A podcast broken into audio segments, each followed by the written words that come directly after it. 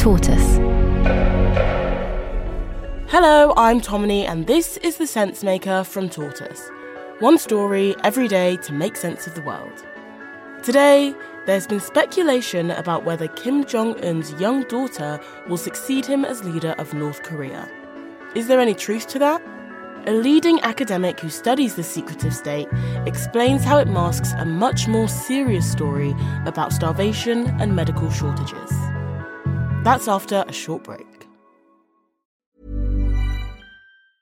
Quality sleep is essential. That's why the Sleep Number Smart Bed is designed for your ever evolving sleep needs. Need a bed that's firmer or softer on either side? Helps you sleep at a comfortable temperature? Sleep Number Smart Beds let you individualize your comfort so you sleep better together. JD Power ranks Sleep Number number 1 in customer satisfaction with mattresses purchased in-store. And now, save 50% on the Sleep Number limited edition Smart Bed for a limited time. For JD Power 2023 award information, visit jdpower.com/awards. Only at a Sleep Number store or sleepnumber.com.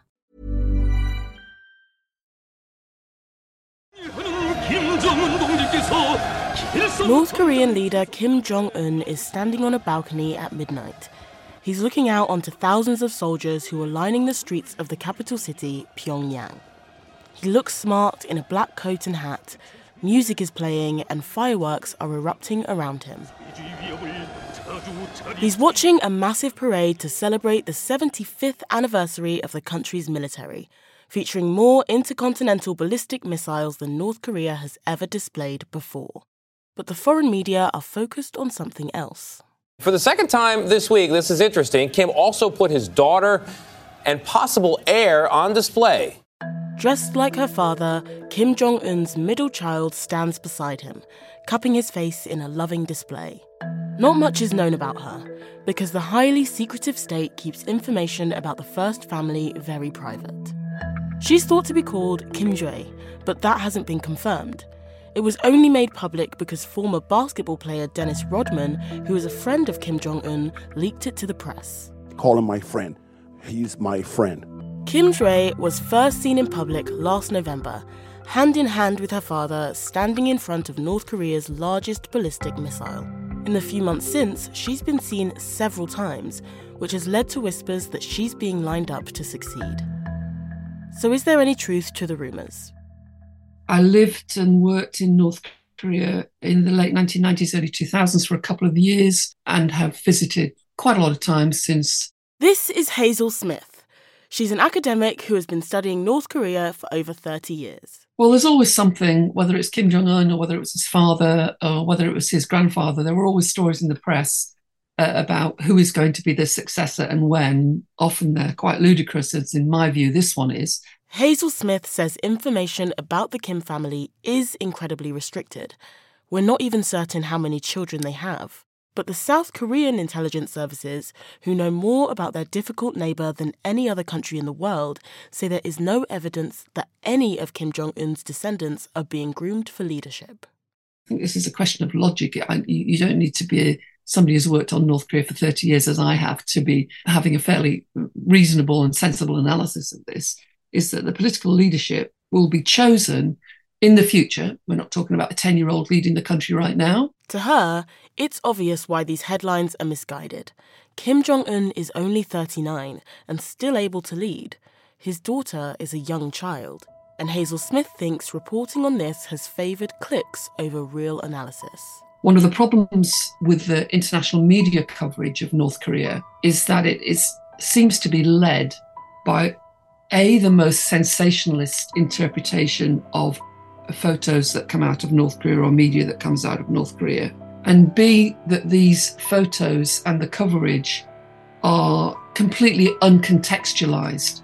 We've actually got a lot of knowledge about North Korea over the last 30 years. So we know, for instance, that the 26 million people, uh, population of North Korea, fairly big country in international terms, the same size population as Australia. We know that starvation has re-emerged. We know that that young people a couple of million children under seven right now, this year, uh, are at risk of starvation and some suffering from starvation. And we know the reasons for that is that the UN sanctions that were expanded in 2016 and 2017 to cover every area of the economy, including the food economy. It's that time of the year. Your vacation is coming up. You can already hear the beach waves, feel the warm breeze, relax, and think about work. You really, really want it all to work out while you're away. Monday.com gives you and the team that peace of mind. When all work is on one platform and everyone's in sync, things just flow wherever you are. Tap the banner to go to Monday.com.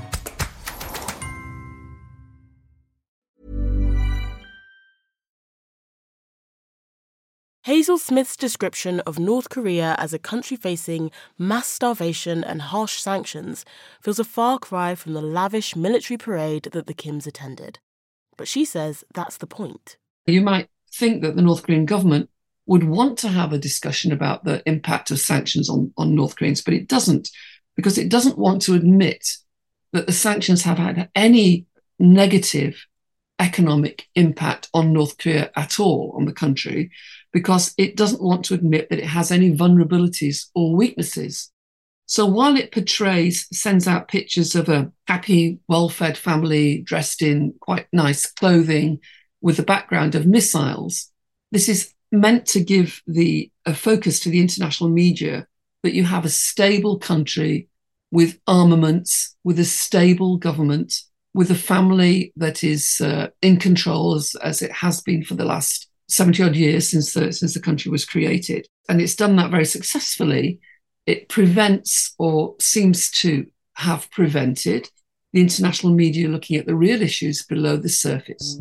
She says North Korea also faces serious medical and labour shortages, and these issues primarily affect North Korea's most vulnerable people children, pregnant women, the elderly, and the sick. We also know that last year, Kim Jong un called for an increase in North Korea's nuclear arsenal in response to so called threats from South Korea and the United States. Hazel Smith says the coverage of a potential 10 year old successor ignores all of this. I mean, can we imagine if, for instance, the leadership in Russia today started sending out pictures of President Putin with his children and grandchildren? I don't think that that would stop journalists looking into the minutiae of the Ukraine war and the suffering of Russians, ordinary Russians, and of course Ukrainians in the country. It shouldn't prevent them asking the real questions about what's going on in the country to the, to the majority of the population. Thank you for listening to The Sensemaker from Tortoise. This episode was written by Patricia Clark and mixed by Rebecca Moore. Tortoise.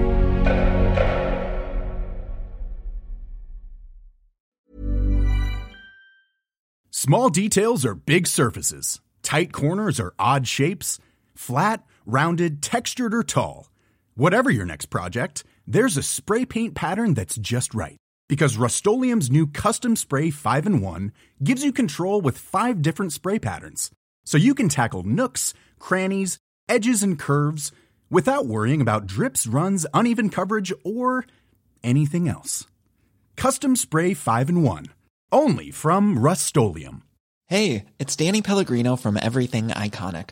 Ready to upgrade your style game without blowing your budget? Check out Quince. They've got all the good stuff shirts and polos, activewear, and fine leather goods, all at 50 to 80% less than other high end brands. And the best part? They're all about safe, ethical, and responsible manufacturing. Get that luxury vibe without the luxury price tag. Hit up quince.com slash upgrade for free shipping and 365 day returns on your next order. That's quince.com slash upgrade.